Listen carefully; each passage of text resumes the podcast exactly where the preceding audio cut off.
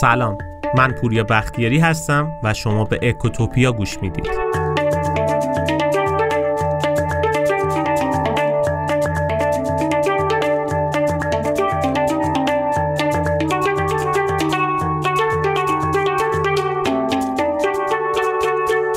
ما الان تو این دورانی که داریم زندگی می‌کنیم از خیلی از وسایل استفاده می‌کنیم.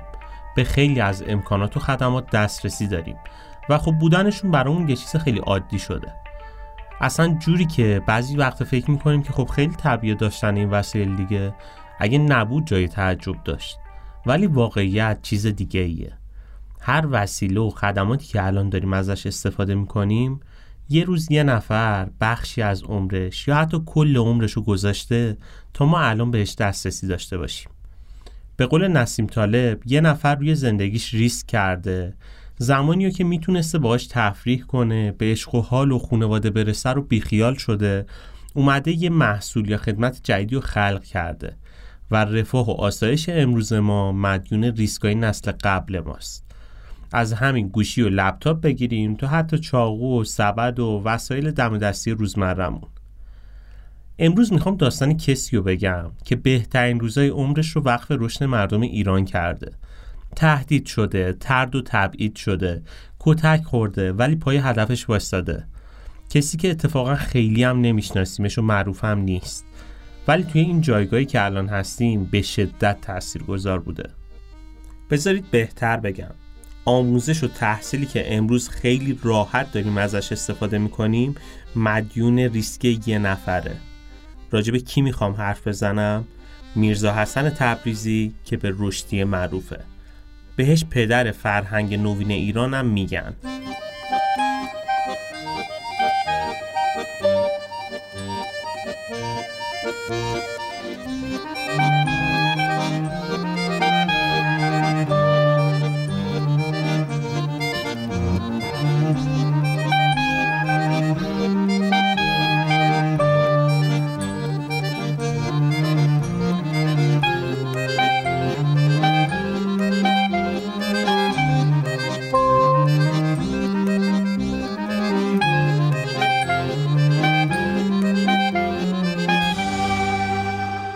میرزا حسن سال 1231 در یکی از روستای تبریز به دنیا میاد.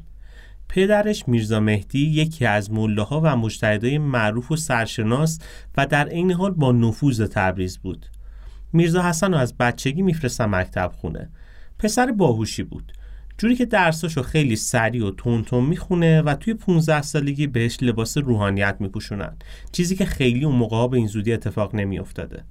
خیلی زود و میگ میگتوری به یکی از علمای بزرگ تبریز تبدیل میشه و در سن 22 سالگی میشه یکی از پیشنمازهای معروف تبریز. میرزا حسن جز روحانیان روشنفکر اون دوره بود. یعنی از این مدل مله ها نبود که صرفا بره مکتب و بیاد نمازشو بخونه دو تا منبر بره شب خونشون بخوابه و فردا باز همین کار تکرار کنه. به شدت اهل مطالعه بود. البته چیزایی که می‌خوند محدود به همون مطالعات حوزوی و مذهبی نبود. از همون دوران نوجوانی پیگیر روزنامه و مقالات مختلفی بود. مخصوصا مجلات ممنوعی که توی خارج از کشور منتشر می‌شد. به هر طریقی بود گیر می آورد و می‌خوند. تو پرانتز اینو بگم اون دوران سه تا روزنامه خارج از ایران چاپ می‌شد. به نام اختر، سریا و حبل المتین بعضی از روزنامه ها قاچاقی می اومد تبریز و میرزا حسن به شدت پیگیرشون بود و این روزنامه رو می‌خوند. همین روزنامه خوندن ها باعث شد مسیر زندگی میرزا حسن ما تغییر بکنه. یه روز که داشت روزنامه سریا رو می‌خوند چشمش می‌خوره به یه جمله و میرزا حسن رو به شدت به فکر فرو می‌بره. توی روزنامه سریا چی نوشته شده بود؟ نوشته شده بود که توی اروپا از هر هزار نفر یه نفر بی سواد وجود داره. ولی در ایران در هر هزار نفر یه نفر با سواده و این از بدی سیستم آموزش و تعلیم ایرانه. تا قبل اینکه این مطلب رو میرزا حسن بخونه به توصیه پدرش قصد داشت بره نجف و ادامه تحصیل بده. ولی وقتی این روزنامه سریا رو خوند با خودش فکر کرد وقتی سیستم آموزشی و تعلیم ایران بده اگه منم راه بقیه روحانیا رو پیش بگیرم و برم نجف درس بخونم و برگردم پس بازم دارم با همین سیستم میرم جلو دیگه. بذار برم ببینم اروپایی تو مدرسهشون چی یاد میدن و روش آموزششون چجوریه. از رفتن به نجف منصرف میشه و تصمیم می‌گیره بره بیروت. حالا چرا بیروت؟ چون شنیده بود فرانسویا و انگلیسیا اونجا دارالمعلمین باز کردن و آموزش میدن به مردم. میرزا حسن دید چی از این بهتر؟ هم نزدیکه هم اینکه دارالمعلمین اروپایی داخلشن. بریم ببینیم نظام آموزششون چه خبره. اینم بگم که دارالمعلمین توی آموزش شهرت جهانی داشت. میرزا حسن دو سال میره توی دارالمعلمین و قشنگ زیرو رو می‌کنه تا ببینه چه خبره توی دنیا. توی این دو سال می‌فهمه دنیای آموزش فقط محدود به علوم مکتب نیست و میشه غیر از علوم مکتب چیزای دیگه هم به بچه مردم یاد داد مثل فیزیک، شیمی، اخترشناسی و خیلی چیزای دیگه. غیر از این می‌فهمه آقا روش آموزشمون فقط فلک کردن و روش های سنتی مکتب خونه نیست. دنیا داره با روش های خیلی جدیدتر و موثرتری درس میده و ما چقدر مشکل داریم تو نظام آموزشیمون. دیگه بعد از دو سال که توی دارالمعلمین رو در میاره برای تکمیل مطالعاتش میره استانبول. تا ببینه اونجا روش آموزششون چجوری است. توی همون زمان که توی استانبول بود با چیزایی که دیده بود و یاد گرفته بود شروع می‌کنه طرح و نقشه ریختن و برنامه ریزی کردن. حتی یه الفبای صوتی هم اختراع می‌کنه که این روش جدید رو بهتر یاد بده. با خانوادهش مکاتبه و نامنگاری می‌کنه و از برنامه هاش میگه.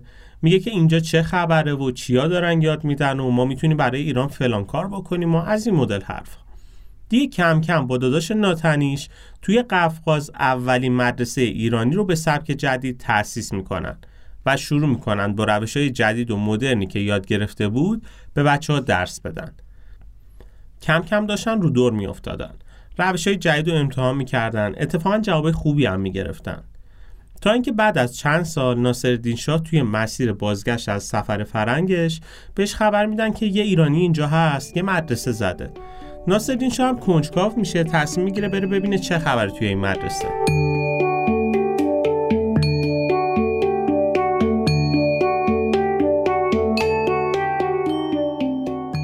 ناصرالدین شاه وقتی به مدرسه رسید انتظار داشت یه فضایی مثل مکتب ایران ببینه.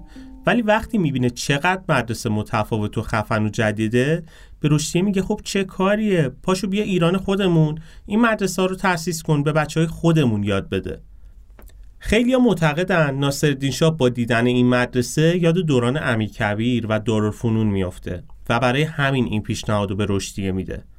با این حرف ناصرالدین شاه درباری و مله های نزدیک شاه احساس خطر می‌کنن که نکنه موقعیت خودشون به خطر بیفته. خودشون رو به در و دیوار می‌زنن که شاه از این تصمیم خودش منصرف بشه.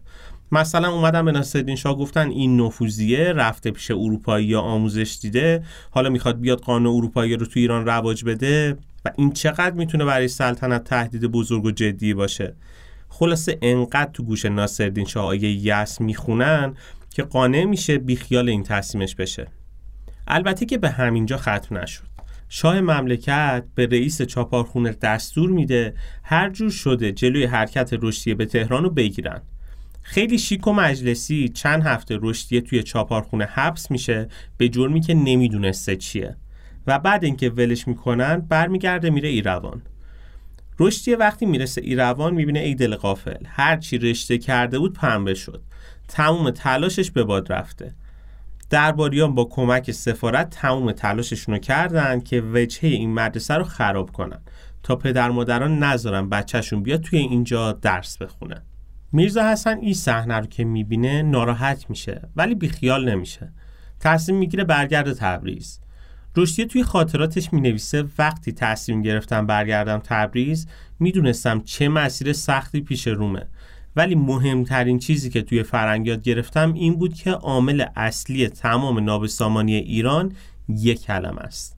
بیسوادی مردم. فهمیدم که تنها راه تحول و پیشرفت ایران آموزش و سواده سواد واقعی و نه سواد قدیمی و به درد نخور مکتب خونه. رشدی مهمترین مشکل تو مکتب خونه رو نحوه غلط تدریس و مجازات و تنبیه های بی علت می‌دونست. می‌گفت مکتبدارا بچه ها رو با چوب و فلک مجبور می‌کنن تو تیوار اسامی رو حفظ کنن که به هیچ دردشون هم نمی‌خوره. باز اینم تو پرانتز بگم که توی همون دوران مدارسی مثل دارالفنون، مکتب مشیریه و مدرسه نظامی تهران وجود داشت که شیوه های تدریسشون با مکتب خونه زمین تا آسمون فرق داشت. ولی یه ایراد بزرگی اینجا بود. اونم این که این مدارس فقط مختص خواص بود. یعنی فقط اشراف زاده ها و درباری و سرشناسای دولتی می‌تونستن اونجا درس بخونن نه مردم عادی. برگردیم به داستان.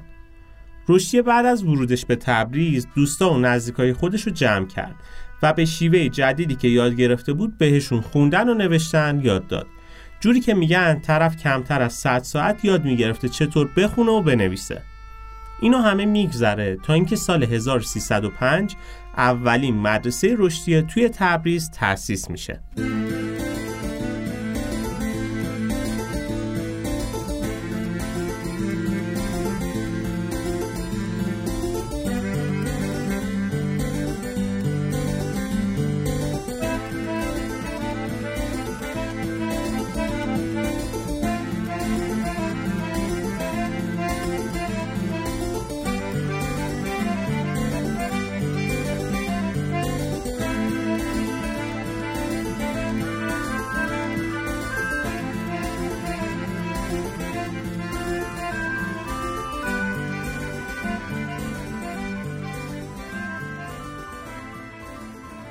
از مدرسه رشدی استقبال خیلی خوبی میشه.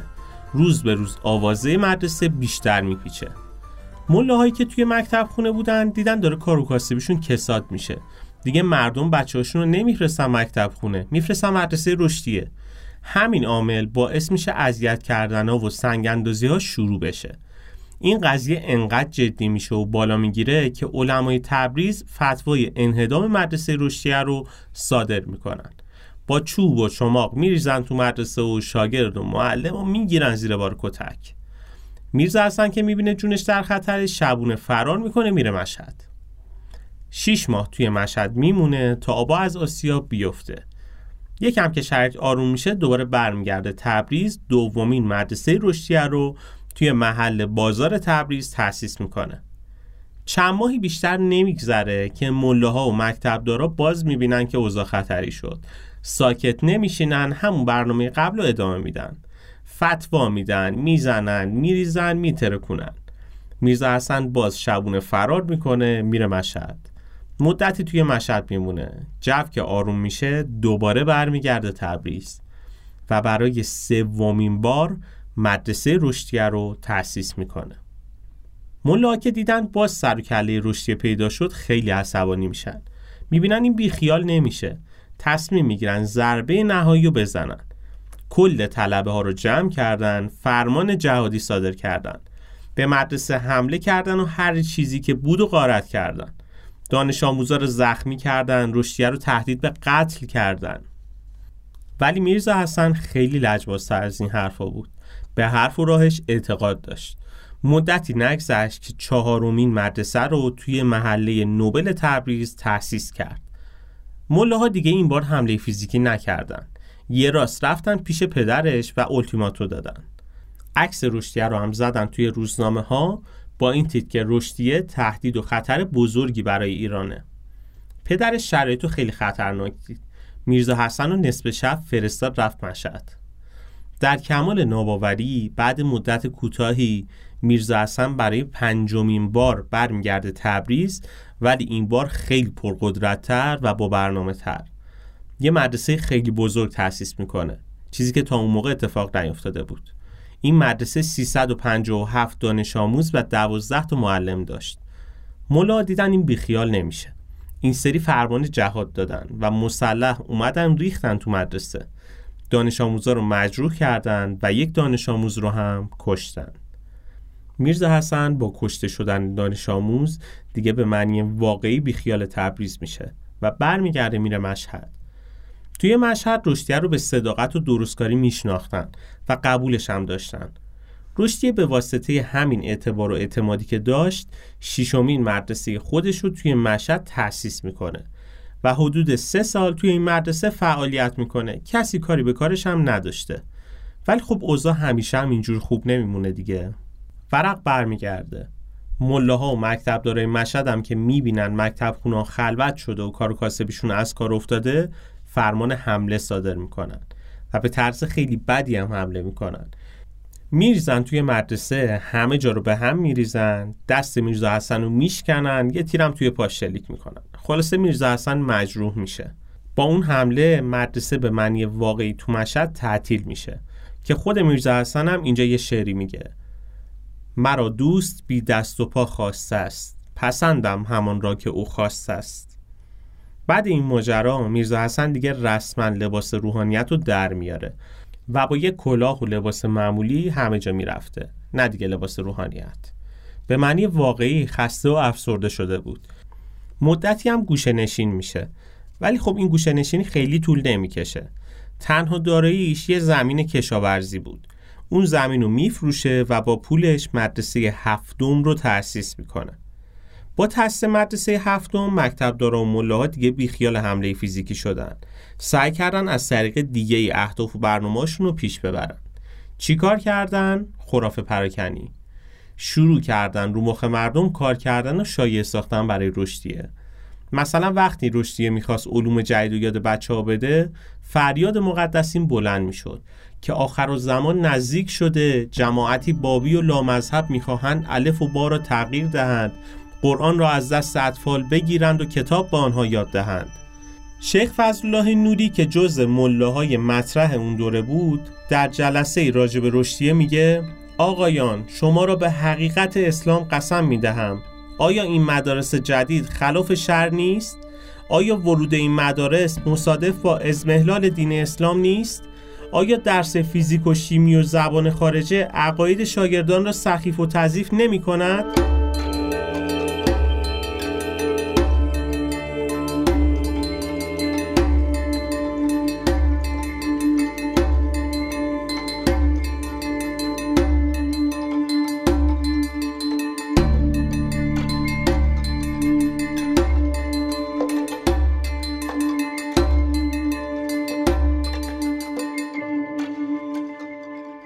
رشدیه توی خاطراتش می نویسه یه روز در قوم رفتم سراغ یکی از علمای مخالف و پرسیدم این همه سنگ اندازی برای چیه؟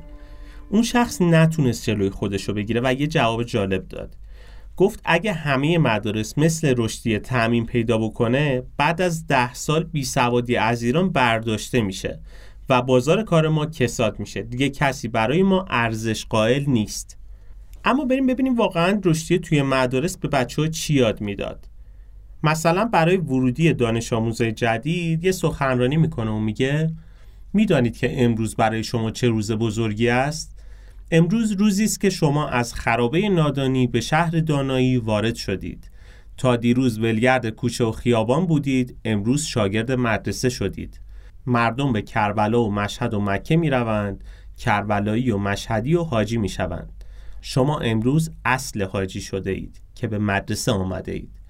شاگرد مدرسه حرمتش در پیش خدا از هر کربلایی و حاجی و مشهدی بیشتر است زیرا که به تحصیل علم وارد شده اید. آدم بی سواد مرده است و آدم با سواد زنده. شما امروز زنده شده اید. همه می دانید که تخم مرغ در زیر مرغ می ماند و جوجه در می آورد یک تخم صد دیناری یک مرغ پنج قرانی می شود شما مثل یک آدم بی قیمت با مرغ و خروس در خاک بازی می کردید و امروز شاگرد مدرسه شده با کاغذ و کتاب بازی خواهید کرد. به و به و به. می‌دانید مدرسه چه جایی است؟ مدرسه جای خداشناسی است. مدرسه جای تعلیم و تربیت است. همه علما همه وزرا و همه بزرگان از مدرسه بیرون خواهند آمد. شما هم باید یکی از بزرگان بشوید. هرچند رشد این صحبت رو می‌کرد ولی خرافه و شایعه زیادی براش درست می‌شد. مثلا اون دوران زنگای مدرسه رشدیه آهن بود که با چرکش روش می‌زدن و صدا می‌داد. شایعه درست کردن که این صدای ناقص کلیساه و فتوا دادن کسایی که فرزندان خودشونو به این مدرس بفرستن کافرن. رشدی صدای کلیسا در می آورد و فرهنگ اروپایی به بچه هایتان یاد می دهد نه فرهنگ اسلامی. اما رشدیه خیلی توجهی به این شایعه نداشت و کار خودش رو می کرد ولی بازم نتونستن تحمل کنن با استفاده از بارود شبانه بمبی درست کردند و کل مدرسه رو با خاک یکی کردند.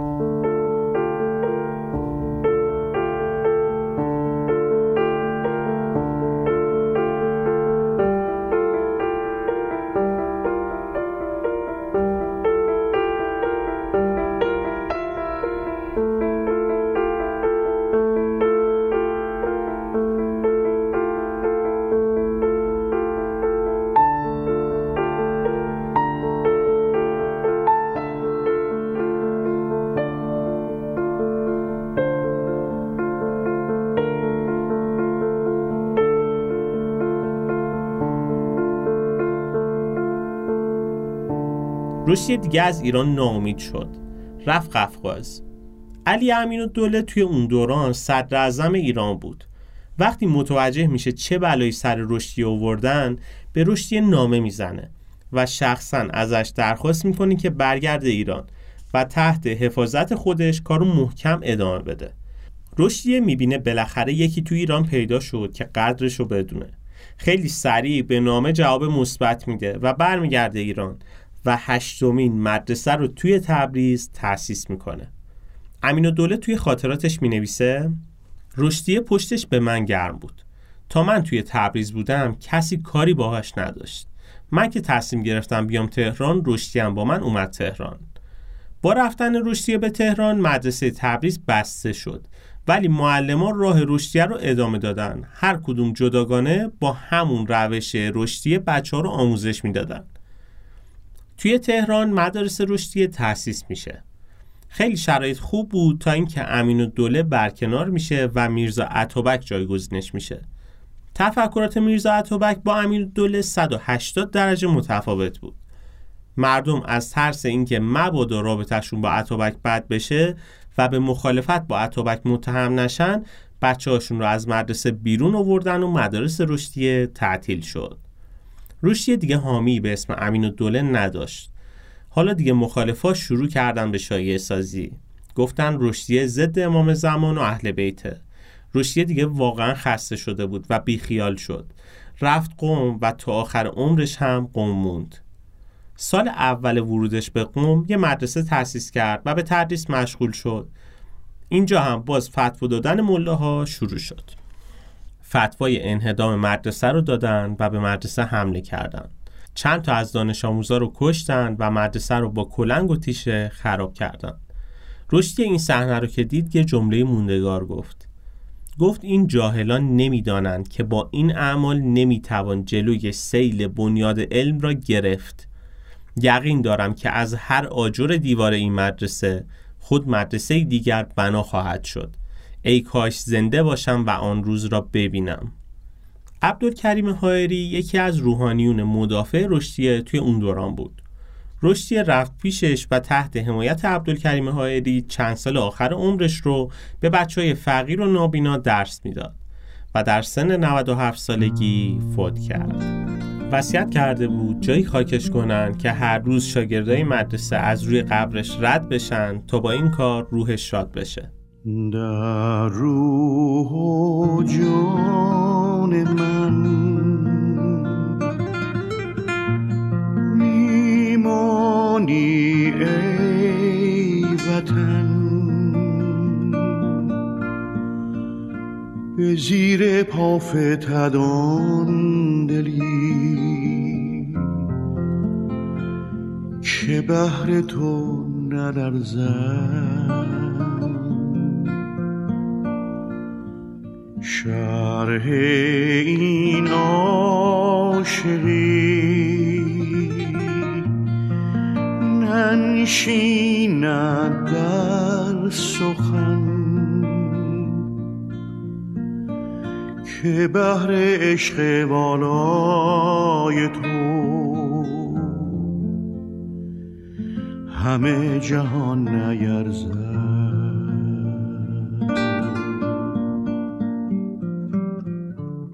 داستان امروز تموم شد. اما یه نکته که من خودم خیلی ازش یاد گرفتم این بود که آگاهی رمز موفقیت ماست. برای خارج شدن از این وضع باید آگاه بشیم. باید بدونیم و بخونیم و بخونیم و بخونیم. تا وقتی نخونیم و بی سواد باشیم شرایط هم تغییر خاصی نمی‌کنه.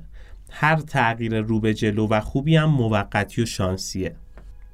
حرف آخرم رو می‌خوام با یه شعر از نیمای شیج به پایان برسونم. بعضی نفرات روشنم میدارد. حسن رشدیه قوتم میبخشد راه میاندازد و اجاق کهن سرد سرایم گرم میآید از گرمی عالی دمشان. یاد بعضی نفرات رزق روحم شده است. وقت هر دلتنگی سویشان دارم دست. جرأتم میبخشد روشنم میدارد.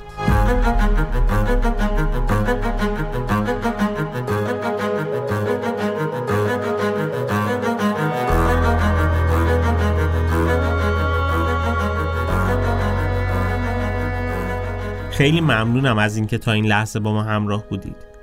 اگه اپیزود امروز رو دوست داشتید لطفا با دوستانتون به اشتراک بذارید و از ما حمایت کنید. این بهترین دلگرمی برای ماست. توصیه می‌کنم به سایتمون هم حتما مراجعه بکنید. سایت اکوتوپیا داتایار لینکش توی توضیحات موجوده. اونجا بیشتر از هزار تا مقاله و مطلب علمی وجود داره که سعی کردیم به زبان خیلی ساده بیان بکنیم که شما بتونید بهتر با این مسائل اقتصادی و مدیریتی و مسائل سیاسی روزمره آشنا بشید و ازش استفاده بکنید. علاوه بر این توی سایت ما معرفی کتاب و نقشه راه هم گذاشتیم برای کسایی که به مطالعه بیشتر علاقه دارن دوست دارن یه مسیر مطالعاتی رو طی بکنن. کلی دوره آموزشی هم اونجا هست که می‌تونید ازش استفاده کنید.